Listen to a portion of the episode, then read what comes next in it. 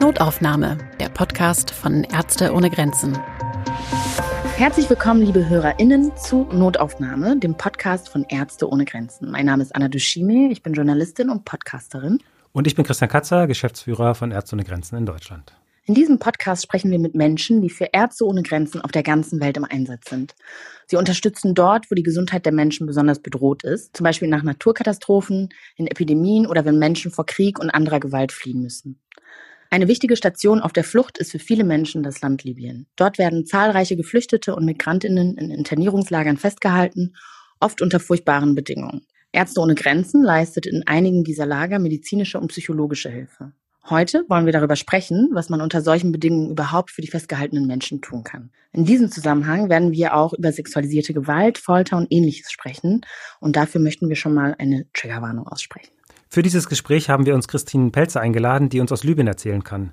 Sie arbeitete als Psychologin für Ärzte ohne Grenzen und war schon dreimal im Einsatz, zuletzt von April 2019 bis Februar 2020 in Libyen. Dort ist sie regelmäßig in einige der Lager gegangen, um Hilfe zu leisten. Hallo Christine, schön, dass du da bist. Hallo Christian, hallo Anna. Bevor Christine uns aber von ihren Eindrücken im Einsatz erzählt, wollen wir Ihnen, liebe HörerInnen, kurz einen Überblick über die Lage in Libyen geben. Libyen ist seit Jahren eine Zwischenstation für Menschen aus vielen unterschiedlichen Ländern. Sie hoffen, über Nordafrika einen Weg in ein sicheres Land zu finden, in dem sie Asyl beantragen können. Viele weitere Menschen hoffen zudem, in Libyen arbeiten und Geld verdienen zu können. Das ölreiche Land gilt vielen immer noch als ein Ort der beruflichen Chancen, trotz jahrelanger politischer Unruhe und bewaffneter Auseinandersetzungen. In Libyen arbeiten besonders viele Schleuserbanden, und von der dortigen Küste aus starten zahlreiche Boote mit Geflüchteten auf ihre lebensgefährliche Überfahrt. Immer wieder werden die Menschen auf ihrer Flucht von der libyschen Küstenwache aufgegriffen, die von europäischen Regierungen finanziell unterstützt wird. Die Küstenwache bringt die Flüchtenden häufig widerrechtlich zurück ins unsichere Libyen. Dort angekommen erwartet viele Migrantinnen und Geflüchtete jedoch keine Rettung, sondern ein Aufenthalt in einem Internierungslager. In diesem werden Migrantinnen und Geflüchtete oft wahllos und ohne rechtliche Grundlage festgehalten. Die Lebensbedingungen sind katastrophal. Dutzende Menschen leben eingepfercht in viel zu engen Räumen. Oft gibt es kein fließendes Wasser oder Toiletten. Aus einigen Lagern erreichen die Teams von Ärzte ohne Grenzen immer wieder Geschichten von Gewalt, Erpressung, sexuellen Übergriffen und sogar Folter und Menschenhandel. Christine, wenn ich wenn ich so höre, was die Menschen in den äh, libyschen Internierungslagern erleiden, dann frage ich mich, was kann man als Psychologin da überhaupt ausrichten? Das finde ich eine sehr gute Frage. Ich hatte genau die gleiche, bevor ich äh, nach Libyen gefahren bin. Habe natürlich auch davor schon Geschichten gehört gehabt. Und ähm, ich denke, es ist äh, wichtig, sich das nicht als die klassische psychologische Behandlung wie bei uns vorzustellen. Die Verhältnisse sind natürlich total anders. In vielen der Internierungslager konnte ich am Anfang überhaupt nicht privat mit Patienten sprechen. Da war immer jemand von der Mannschaft, die das Lager geleitet hat, dabei. Hm. Die Menschen sind wirklich zu einem Großteil schwerst traumatisiert, aber leben immer noch in oft lebensbedrohlichen Bedingungen. Also die Umstände sind nicht so, wie wir psychologische Hilfe in Deutschland anbieten würden. Und ja. ich würde sagen, dass äh, letztendlich sehr viel möglich ist, aber eben auf recht kreative Weisen und sich anzupassen an die Situation und zu gucken, wo die Bedürfnisse der Menschen sind. Wie viele PatientInnen hast du denn so an einem Tag zum Beispiel betreut? Also wie kann ich mir das vorstellen? Also ich gehe zum Beispiel einmal die Woche zu meinem Therapeuten und er betreut dann mich, wie du schon sagst, ne? So ist das ja dann irgendwie gängig mhm. und ist es privat. Wie ist das denn, wie war es denn bei dir? Also wie viele PatientInnen hattest du dann irgendwie sozusagen an einem Tag und wie, wo hast du die dann betreut? Mhm. Also in einem Raum mit allen oder? Also tatsächlich geht es schon da äh, in eine ganz andere Richtung. Also wir konnten ein Lager zweimal die Woche besuchen. Am mhm. Anfang hatte ich auch kein Team, das heißt, ich war alleine. Und mit der Fahrt, dann aus Sicherheitsgründen, mussten wir zu einer bestimmten Zeit zu Hause sein. Also war der tatsächliche Aufenthalt in einem Lager zwischen zwei und drei Stunden. Okay. Je nachdem, was dann in dem Lager vorgefallen war, konnte ich tatsächlich mit Patienten und Patientinnen sprechen.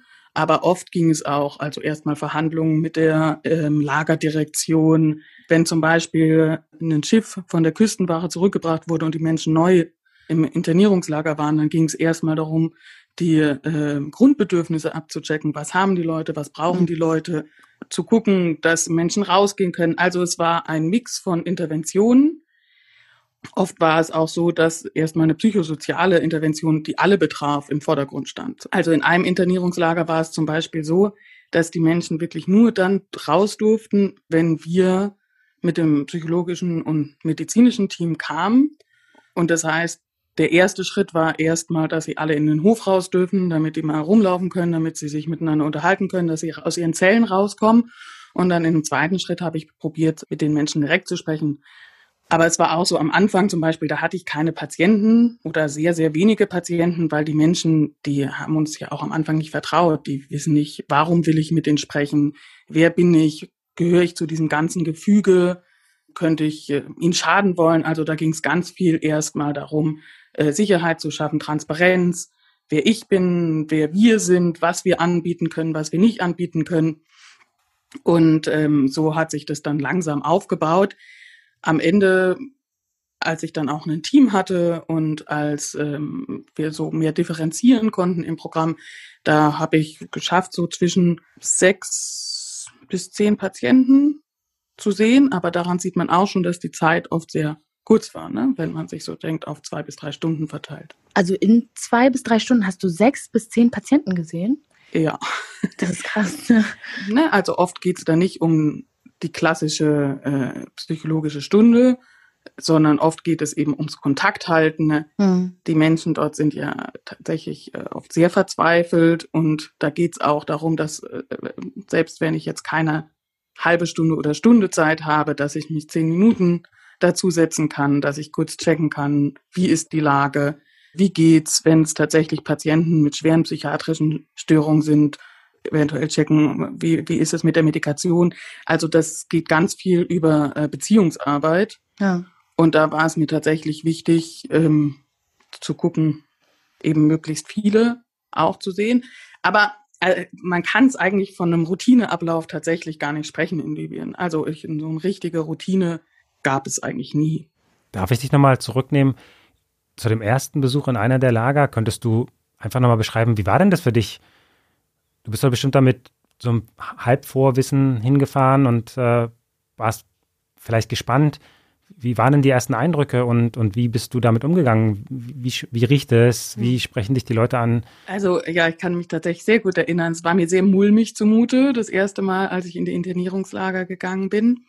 Dabei ist jedes, jedes Lager wirklich komplett unterschiedlich. Ich erinnere mich an äh, einen Besuch äh, in einem Lager, das war eine alte Schule, wo sie einfach so Schulgänge, also in jedem Stockwerk abgesperrt hatten mit äh, Gittern. Da war, bevor ich angefangen habe, kurz davor war ein Ausbruchversuch gewesen, weswegen mehrere Leute angeschossen worden sind und die ganze Stimmung war unglaublich angespannt. Wir durften die Menschen nicht sehen. Äh, Patienten äh, wurden uns rausgebracht, aber da ich neu war und internationale Mitarbeiterin, durfte ich auch erstmal überhaupt nicht mit den Menschen sprechen. Die Menschen haben mir aus den Fenstern zugerufen, dass ich ihre Familie kontaktieren soll, dass ich ihnen helfen soll, rauszukommen, dass ich ähm, die Hilfsorganisation UNHCR informieren soll. Ja, ich hatte ein großes Beklemmungsgefühl, aber auch im ersten Moment, dass ich dachte, was, wozu habe ich hier Ja gesagt? Wie soll ich denn hier arbeiten? Dazu muss man sagen, dass unser medizinisches Team schon eine Routine hatte. Die sind da schon lange vor mir hingegangen und da konnte ich sehen, dass die sich ja was aufgebaut haben über die Zeit. In einem anderen Internierungslager äh, war es so, dass es auf den ersten Blick tatsächlich erstmal wie ein Geflüchtetenlager wirkte von außen. Also die Menschen ähm, vielleicht in schlechteren Bedingungen hatten sich draußen im Innenhof Zelte aus Decken gebaut. Ähm, es wirkte alles freier. Und erst mit der Zeit habe ich mitbekommen, dass gerade in äh, diesem Internierungslager oft die meiste Gewalt stattfindet. Aber da war mein erster Eindruck erstmal eigentlich überraschend angenehm. Insgesamt glaube ich, äh, gerade am Anfang, wenn man es nicht gewohnt war oder als ich es nicht gewohnt war, hat man die, die Verzweiflung der Menschen sehr gespürt. Man, einem ist aufgefallen, also die kleinen Probleme, es gab kein Trinkwasser, mhm. das Essen ist jeden Tag das gleiche. Also es gibt jeden Tag Brot und ein Stück Käse, jeden Mittag oder Abend, je nachdem, ein bis zwei Mahlzeiten, Macaroni oder Reis mit so einer ganz dünnen Soße. Es ist dreckig. Also eine nicht schöne Atmosphäre, um es untertrieben auszudrücken. Ich, du hast ja vorhin erzählt, dass du, ähm, dass da Menschen irgendwie dir zugerufen haben, dass man irgendwie die Familien benachrichtigen soll. Ich frage mich bei sowas, bei so einer, in so einer verzweifelten Situation, in so einer aussichtslosen Lage, wie wird denn psychologische Hilfe angenommen? Hattest du manchmal das Gefühl, dass die Leute irgendwie gesagt haben, so, pass auf, wir haben jetzt gerade noch andere Probleme, die wir erstmal irgendwie bewältigen wollen und danach? Oder wurde das wirklich, war das ein Angebot, was angenommen wurde, wo auch klar und verstanden wurde, auch wie wichtig das dann irgendwie ist? Also das war ganz unterschiedlich und es war auch unterschiedlich, wie sehr die Menschen überhaupt verstanden haben, was die verschiedenen Rollen von unseren Mitarbeitern sind. Mhm. Ne? Also äh, es gab Menschen, die haben mich ganz gezielt angesprochen. Du bist dort Psychologin. Seit dem Schiffsunglück habe ich Albträume, ich kann nicht schlafen, was kann ich tun? Und es gab aber auch Menschen, die haben nur gesehen, okay, es ist eine Organisation, vielleicht kann die mir irgendwie helfen, hier rauszukommen. Mhm. Natürlich gab es auch Enttäuschung darüber, wenn ich das erklärt habe, aber oft war es auch, also die Menschen waren ja unglaublich freundlich tatsächlich. Ne? Mhm. Ähm, mit der Zeit, nachdem wir regelmäßig hingegangen sind und ähm, erklärt hatten, was die verschiedenen Rollen sind, dann kamen die immer noch und haben gefragt, ja, kannst du mir helfen, kannst du dies machen, kannst du das machen? Und dann, wenn ich antwortete, nein, tut mir leid, das kann ich nicht machen, das tut mir wirklich sehr leid, weil es tat mir wirklich, wirklich, wirklich sehr leid, dann äh, meinen die, ja, ja, das wissen wir schon, Christine, aber wir kommen eben nochmal, für uns ist es gut, dass du kommst und dass du zuhörst und dass du uns versuchst, die Informationen zu geben, die du hast und so weiter und so fort. Also die waren, ich glaube, viele haben das schon verstanden, aber es musste trotzdem probiert werden, was ja verständlich ist. Auf der anderen Seite war unser Programm eben nicht nur ein rein psychotherapeutisches, sondern explizit inklusive psychosoziale Interventionen, wo es dazu, zum Beispiel auch dazu gehörte, dass wir organisieren dass Familienkontakt stattfinden kann, also telefonischer, wenn andere Organisationen das nicht anbieten. Ne? Also es ist ganz klar, dass wir auch den Fokus haben, Grundbedürfnisse erst, wenn jemand irgendwie gerade mit dem, mit dem Schiff angekommen war, also zurückgekommen war. Die Menschen kamen ja oft schon aus langer illegaler Gefangenschaft bei Menschenhändlern, die wussten also überhaupt nicht, was passiert. Da habe ich jetzt nicht angefangen zu sagen, ich bin Psychologin, sondern da habe ich erstmal erklärt, wo die Menschen sind, was hier passiert, was unsere Organisation ist. Also da ging es dann eher so um die, psychologischen Aspekte in den Services, die wir anbieten, um die Grundbedürfnisse zu gewährleisten, ja. Es ist ja so, dass in Libyen ja seit Jahren politische Unruhen ähm, sind und dass da zwischen Fraktionen oder einigen Fraktionen im, im Land erbitterte Kämpfe sind. Was bedeutet dieser Konflikt für die, für die Menschen in den Lagern? Also wie wird das irgendwie verarbeitet oder thematisiert? Wie war das, wie hat das in deiner Arbeit oder in dem Austausch mit den mit den PatientInnen oder mit den Menschen vor Ort irgendwie stattgefunden? Also ich selbst habe in äh, Lagern gearbeitet, die jetzt von dem Konflikt nicht direkt betroffen waren. Mhm. Aber natürlich ist das die, offen, die offensichtlichste Folge, ne? wie zum Beispiel das äh, Internierungslager Tajura, was äh, bombardiert wurde.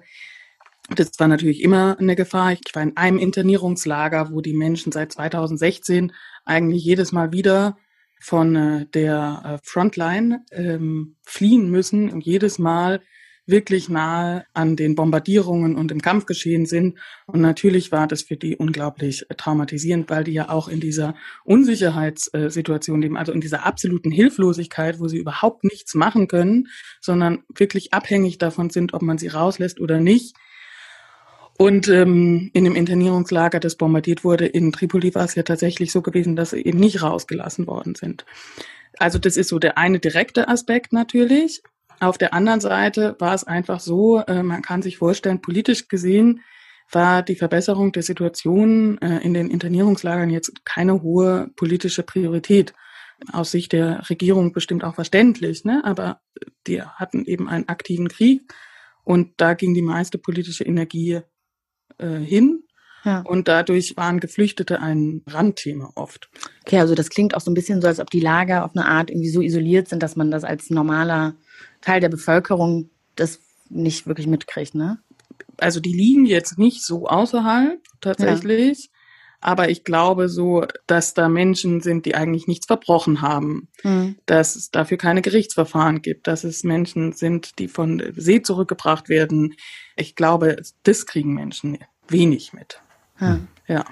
Ich glaube, es fragen sich sowieso auch viele unserer HörerInnen, wie Menschen überhaupt in diese Lager kommen. Und wir haben in einer Klinik in Tripoli mit einem jungen Patienten gesprochen, Hamza, 16 Jahre alt, und seine Geschichte aufgeschrieben und für sie eingesprochen.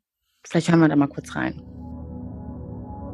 Ich habe Somalia in dem Glauben verlassen, dass ich nach Europa gehen könnte, um Arbeit zu finden und meiner Familie etwas Geld zu schicken, damit sie ein besseres Leben führen kann.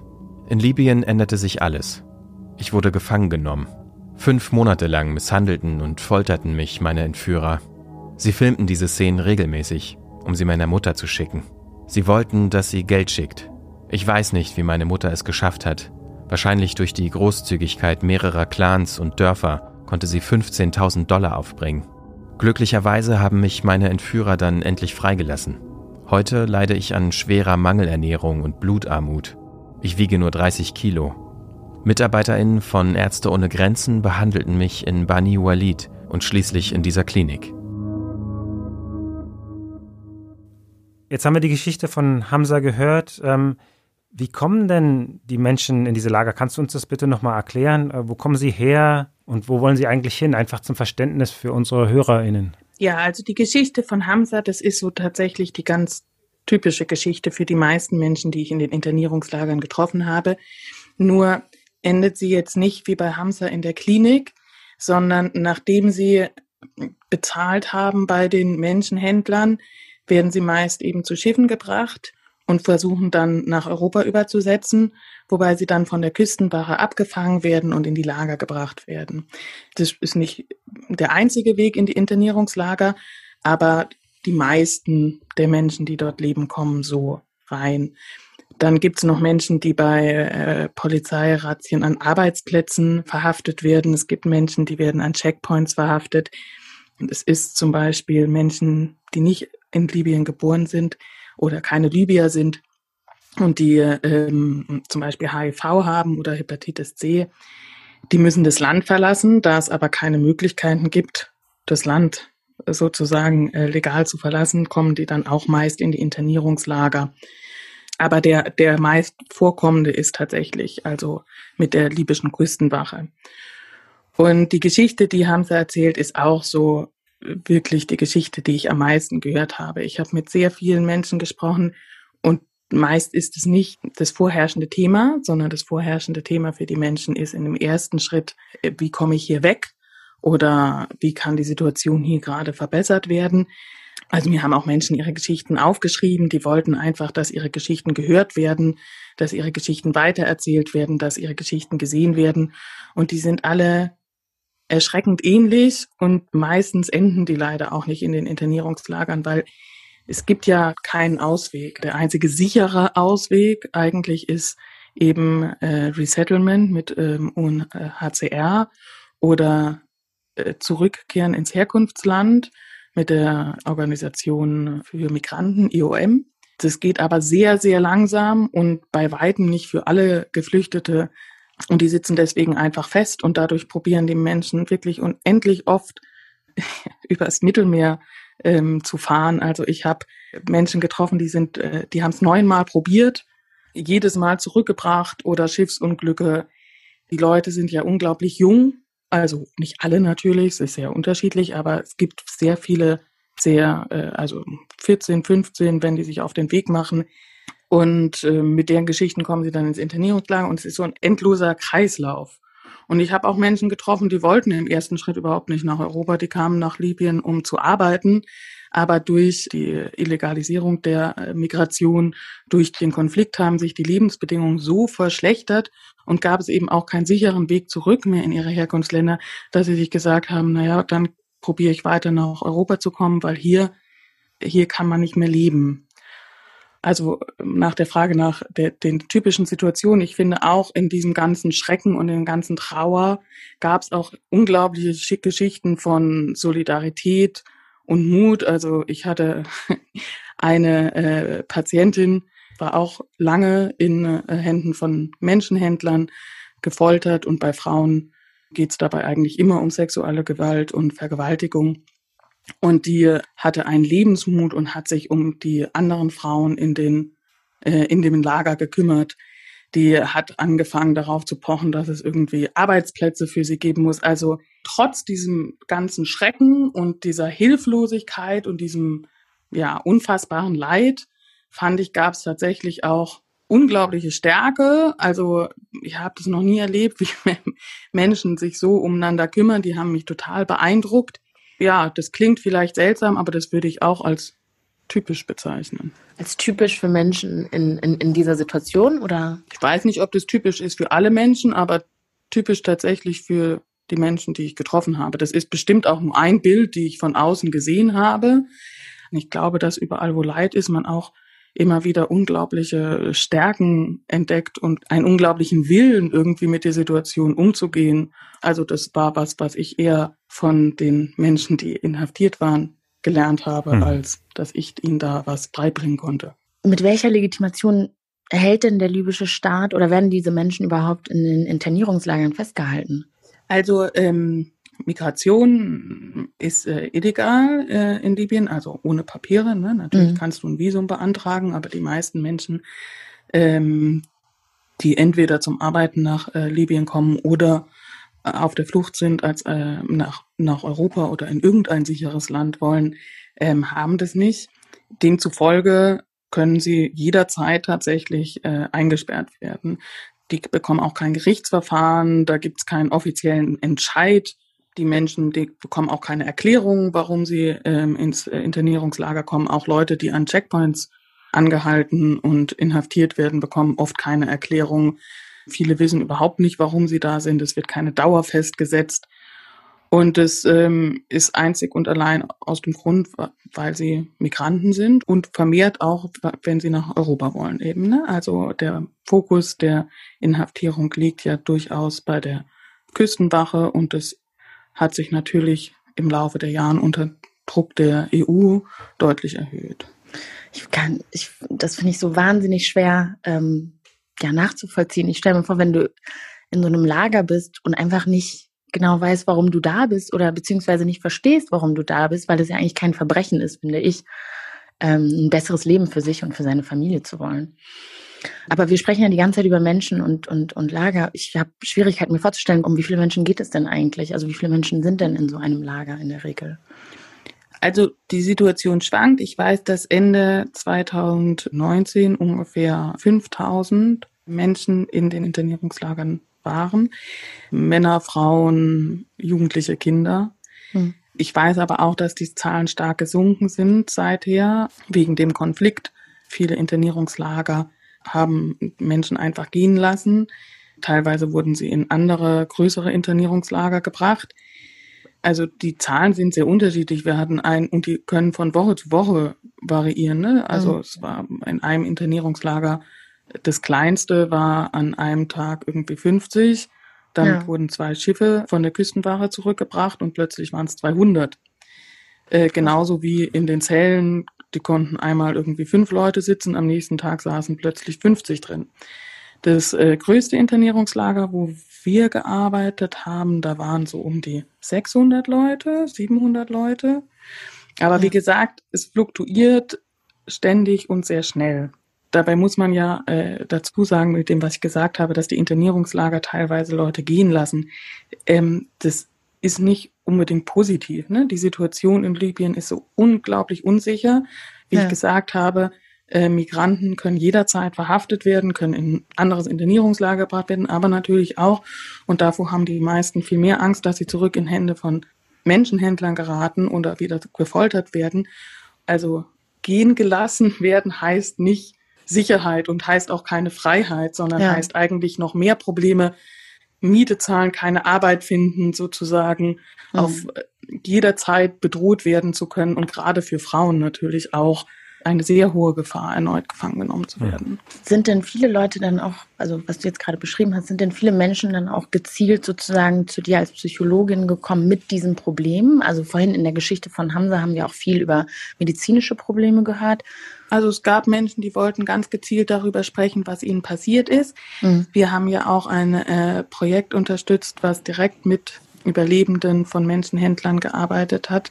Und da war das natürlich mehr, da habe ich die Menschen im Krankenhaus getroffen, die sind gerade, die konnten entweder fliehen oder wurden gehen gelassen, weil sie in einem so schlechten Zustand waren medizinisch, ähm, entweder durch Krankheit oder Folter. Und da war der Gesprächsbedarf natürlich auch sehr, sehr hoch. Da wollten die Menschen auf jeden Fall äh, drüber sprechen.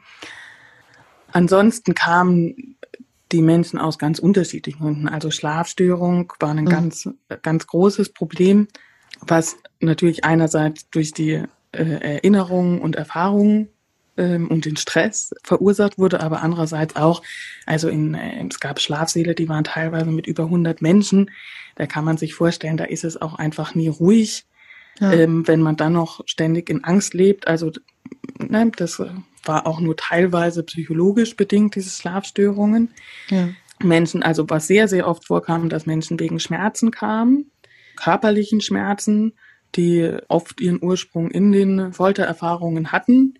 Mhm. Und auch da dann wieder eben es über die Traumata ging, aber ganz oft ging es auch über, wie halte ich das aus? Wie kann ich meine Hoffnung nicht verlieren? Wie kann ich weitermachen? Was kann ich weitermachen?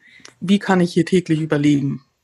Gibst du dann auch richtig so Tipps, wie man da irgendwie, also irgendwie so Empfehlungen, wie man das dann machen kann? Oder ist das erstmal hauptsächlich zuhören?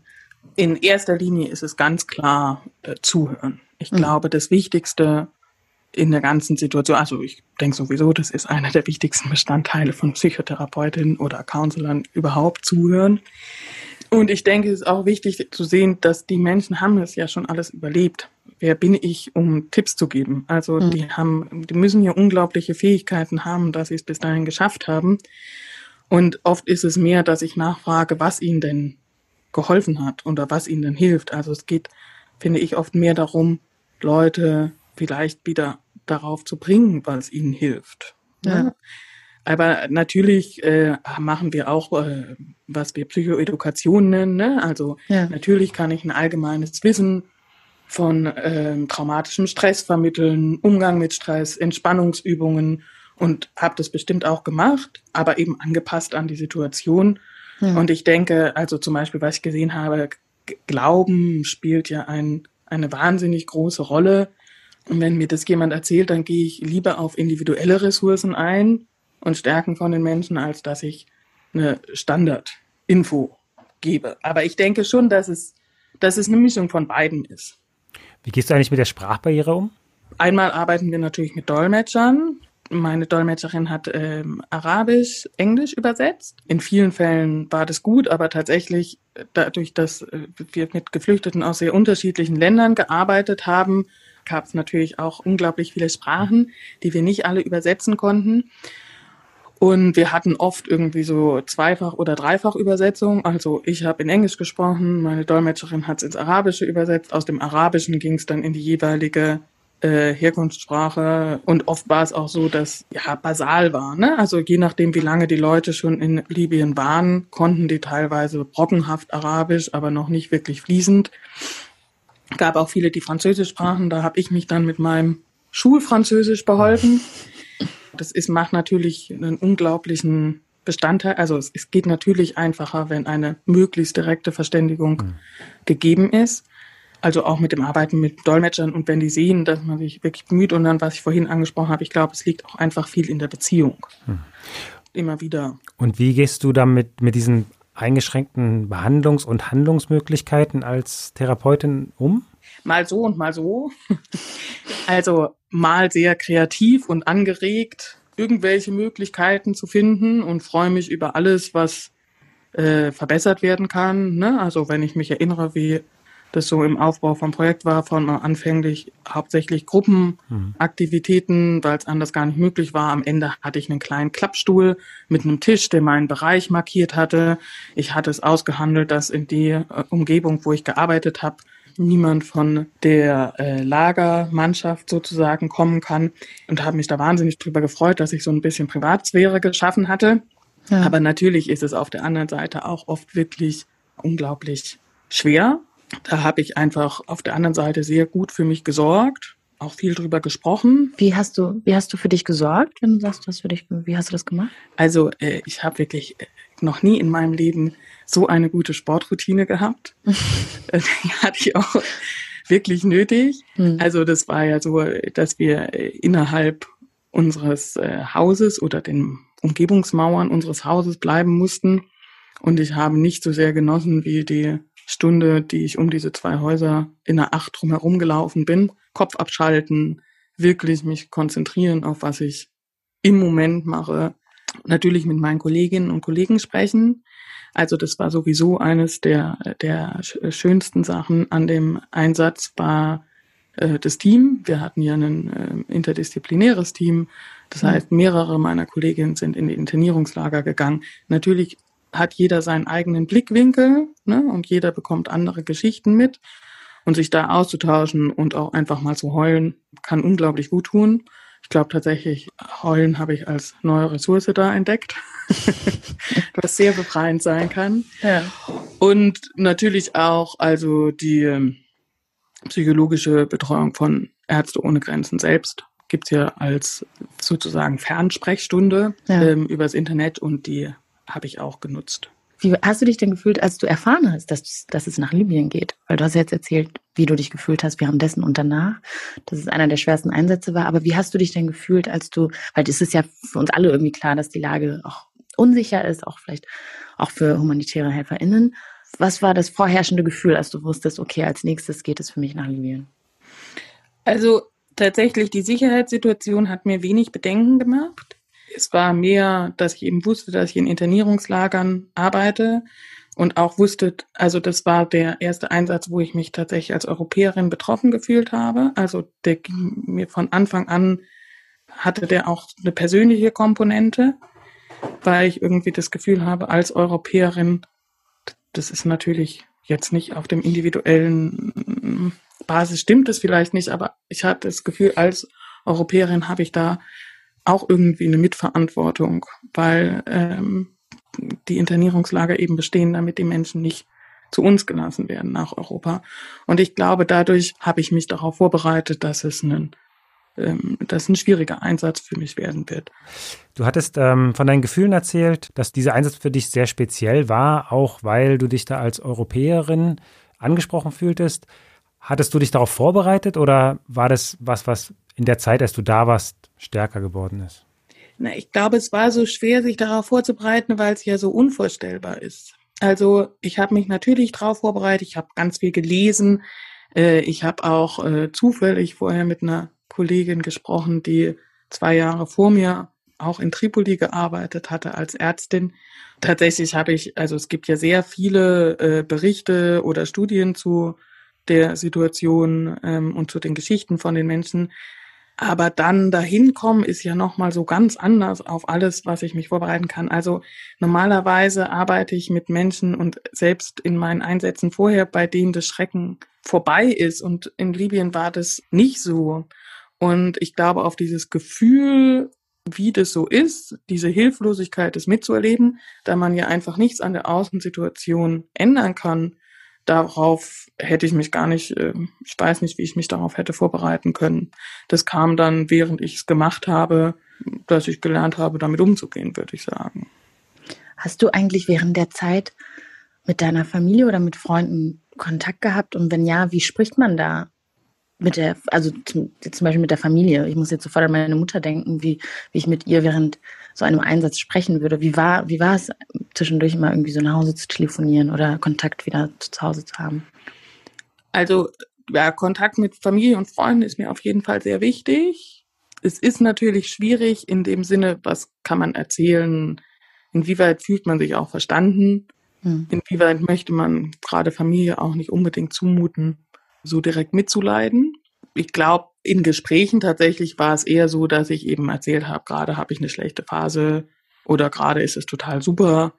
je nachdem, was eben dran war, aber eher so ja. allgemein gehalten. Aber was ich angefangen habe, ist, dass ich meinen äh, Freunden und meiner Familie äh, geschrieben habe und da ziemlich offen war, weil ich festgestellt habe, auch in meinen vorigen Einsätzen, dass ich irgendwie versuchen muss, diese zwei Welten in Kontakt zu halten. Sonst habe ich so eine Ärzte ohne Grenzen Welt hm. ähm, und eine Zuhause-Welt sozusagen. Und damit ich darüber auch hinterher sprechen kann, brauchen die Kontaktpunkte. Und das hat sich für mich tatsächlich, also das erlebe ich als sehr gut für mich und auch die Kommentare, die von meinen Freunden und von meiner Familie darauf kommen. Und da geht's eben sehr viel darum, wie ich persönlich damit umgehe, persönliche Assoziationen, die das Ganze auslöst, Gedanken, wo ich mich verhedder, was ich erlebt habe. Und ähm, das ist echt ja eine sehr schöne Erfahrung, dass ich auf dem Weg mit meiner Familie und mit meinen Freunden teilen kann. War es eigentlich für dich nach diesem Einsatz in Libyen anders, wieder zurück nach Deutschland nach Hause zu kommen, als nach den anderen Einsätzen? Ich finde, bisher war jedes Zurückkommen anders. Aber ich habe das Gefühl, dass der Einsatz in äh, Libyen mich äh, enorm viel dankbarer gemacht hat für das, was ich habe hier in Deutschland, für die Freiheit, die ich hier habe, für meine Möglichkeiten, ähm, also tatsächlich für sehr vieles. Ich bin äh, pünktlich zum ersten Lockdown zurück nach Hause gekommen. Tatsächlich für mich war es, ja, klingt ein bisschen skurril, aber wunderschön. Ich konnte jeden Tag war ein bisschen vorher zurückgekommen, aber dann hatte ich viel Zeit, nach draußen zu gehen. Es war so schönes Wetter, einfach lange Spaziergänge. Ich habe ja in Libyen fast die ganze Zeit im Haus oder im Office gelebt. Wir konnten ja nicht einfach raus spazieren gehen oder raus mal einkaufen gehen. Das ging ja alles nicht. Und ähm, für mich war es äh, sehr befreiend, aber es war auch, glaube ich, ambivalenter als bei den anderen Einsätzen. Also ich hätte gern noch mehr getan und ich glaube, das kommt dadurch, dass ich teilweise sehr persönliche Beziehungen zu den Menschen in den Internierungslagern hatte. Und natürlich ist das also die, die größte Ambivalenz, dass ich weiß, dass die Menschen dort bleiben und ich diese Freiheit habe zu gehen. Und das ist ja eine so unglaublich große Ungerechtigkeit, die natürlich irgendwie schwer zu verkraften ist. Und ähm, die habe ich auch mitgenommen, aber eben auch diese, diese große Dankbarkeit. Ja. Wie bleibst du denn eigentlich in Kontakt mit den Leuten, mit denen du ähm, während deines Einsatzes sozusagen enge Beziehungen oder Beziehungen geschlossen hast? Ich habe äh, Kontaktmöglichkeiten, wenn es ein Bedürfnis von ähm, den Menschen dort ist, können die mich äh, kontaktieren, also über soziale Medien, aber auch die mir die Möglichkeit gibt, auch mal abzuschalten. Ne? Also es ist mir ganz wichtig, um einen gewissen professionellen Rahmen doch zu halten, dass ähm, ich die also ich, ich habe mich bewusst dafür entschieden, das möglich zu machen, aber eben auch, dass ich mal sagen kann, so einen Monat schalte ich mich aus allem aus, weil ich Zeit für mich brauche und Zeit für meine Nicht-Libyen-Welt sozusagen. Du hast ja vorhin, das fand ich, ähm, konnte ich auf jeden Fall sehr gut nachvollziehen, gesagt, dass du gerade als Europäerin da so eine gewisse Verantwortung oder eine Mitverantwortung gefühlt hast ähm, angesichts vor so, vor so großem Leid. Was, was geht dir denn immer durch den Kopf, wenn du in Deutschland Diskussionen hörst, in denen Menschen darüber sprechen oder debattieren oder Publikationen ähm, die Frage in den Raum stellen, ob man in Seenot geratene Menschen zurück nach Libyen bringen sollte? Wie gehst du damit um? Also die erste Reaktion darauf ist eine sehr große Wut und Traurigkeit auch. Eine Traurigkeit, dass das in Betracht gezogen wird, sozusagen für unseren eigenen Vorteil, andere Menschen einer solchen Situation auszusetzen. Ich glaube auch eine sehr große Hilflosigkeit, hm. weil es ja in dem Sinne nichts ist in meiner Hand, was ich ändern kann. Es sind erstmal so die Gefühle, die bei mir aufkommen. Auch weil ich das Gefühl habe, es liegt nicht unbedingt daran, dass es keine Informationen darüber gibt, wie es ist. Es gibt ja Informationen darüber, sondern tatsächlich, dass, dass es so einfach ist, das zu ignorieren. Oder vielleicht wollen Menschen das auch willentlich ignorieren, das weiß ich nicht. Aber das finde ich tatsächlich unfassbar. Auf der anderen Seite, wie ich damit umgehe, wenn ich das Gefühl habe, äh, ne, also wenn es in einer Diskussion kommt, bei der ich bin, wo ich denke, es, es macht was aus, dann fühle ich mich durchaus motiviert zu erklären, wie die Situation ist. Und ähm, auch von dem, was ich jetzt aus meiner persönlichen Sicht, ich habe da ja keine umfassende Übersicht drüber, aber was der Einfluss von Europa darauf ist. Aber wenn ich auch merke, dass das keinen Sinn hat oder wenn das in den Medien ist oder oder oder, dann äh, mache ich die Tür zu und denke, ich kümmere mich um das, was ich mich kümmern kann und den Rest blase ich vor der Tür. Christine, dieser Einsatz war offensichtlich für dich ein sehr besonderer Einsatz. Was hast du denn da für dich mitgenommen? Also erstmal natürlich ganz viel und neben der Traurigkeit und so, über die wir uns jetzt ja auch viel unterhalten haben und dem Schrecken. Ich glaube, was ich mitgenommen habe, ist die Überzeugung oder die Erfahrung, dass es sich immer lohnt, was zu tun, dass es immer eine Möglichkeit gibt, irgendetwas zu machen. Oft denkt man ja, die Situation, die passt nicht zu dem, was ich gelernt habe. Also wenn ich das jetzt mal in, in der Psychologie betrachte, ne, ich hab, bin Psychotherapeutin, ich kenne die Regeln der Psychotherapie, da natürlich die Grundsätze für psychologische oder psychosoziale Hilfe in äh, humanitären Krisensituationen. Und die Situation war nochmal so ganz anders und könnte mich ja überwältigen oder ich habe auch bestimmt oft gedacht, Gott, ich weiß überhaupt nicht, was ich da machen soll. Und wenn man aber erstmal anfängt, dann findet man irgendwelche Möglichkeiten. Und ich glaube, die Möglichkeiten, die wir gefunden haben und die wir aufgebaut haben, die waren natürlich verglichen mit der Gesamtsituation klein, aber diese kleinen Dinge konnten so viel bewegen. Ne? Also klingt lapidar, aber mit Menschen ein Fußballspiel veranstalten, die Möglichkeit geben zu sprechen. Sowas Kleines wie nach drei Jahren den Kontakt zu seiner Familie zu haben. Ich weiß, eines der Sachen, die die Inhaftierten am, äh, am häufigsten angefragt haben, war, dass ich mich mit denen hinsetze und mit denen esse. Und es war, glaube ich, dieses Gefühl, dass sie mich einladen als ganz normalen Gast und man sitzt und man isst zusammen. Das ist natürlich nicht alles, was passiert ist, aber ich glaube, diese Überzeugung, dass man immer irgendetwas findet, was man machen kann, wenn man sucht und wenn man sich vor allen Dingen traut. Ich bin jemand, ich liebe Rahmen, ich liebe zu wissen, was ich machen soll, meinen professionellen Weg und der gibt mir natürlich sehr viel Sicherheit. Und ich habe in Libyen die Erfahrung gemacht, wenn ich mich traue, davon wegzugehen, wenn ich einfach gehe und mir nicht zu viel Gedanken darüber mache, was alles die Probleme sein können, was passieren könnte, was ich nicht kann, dann komme ich irgendwo hin. Und ich glaube, das ist was, was für mich professionell, aber auch menschlich einfach total tiefgehende Erfahrung ist.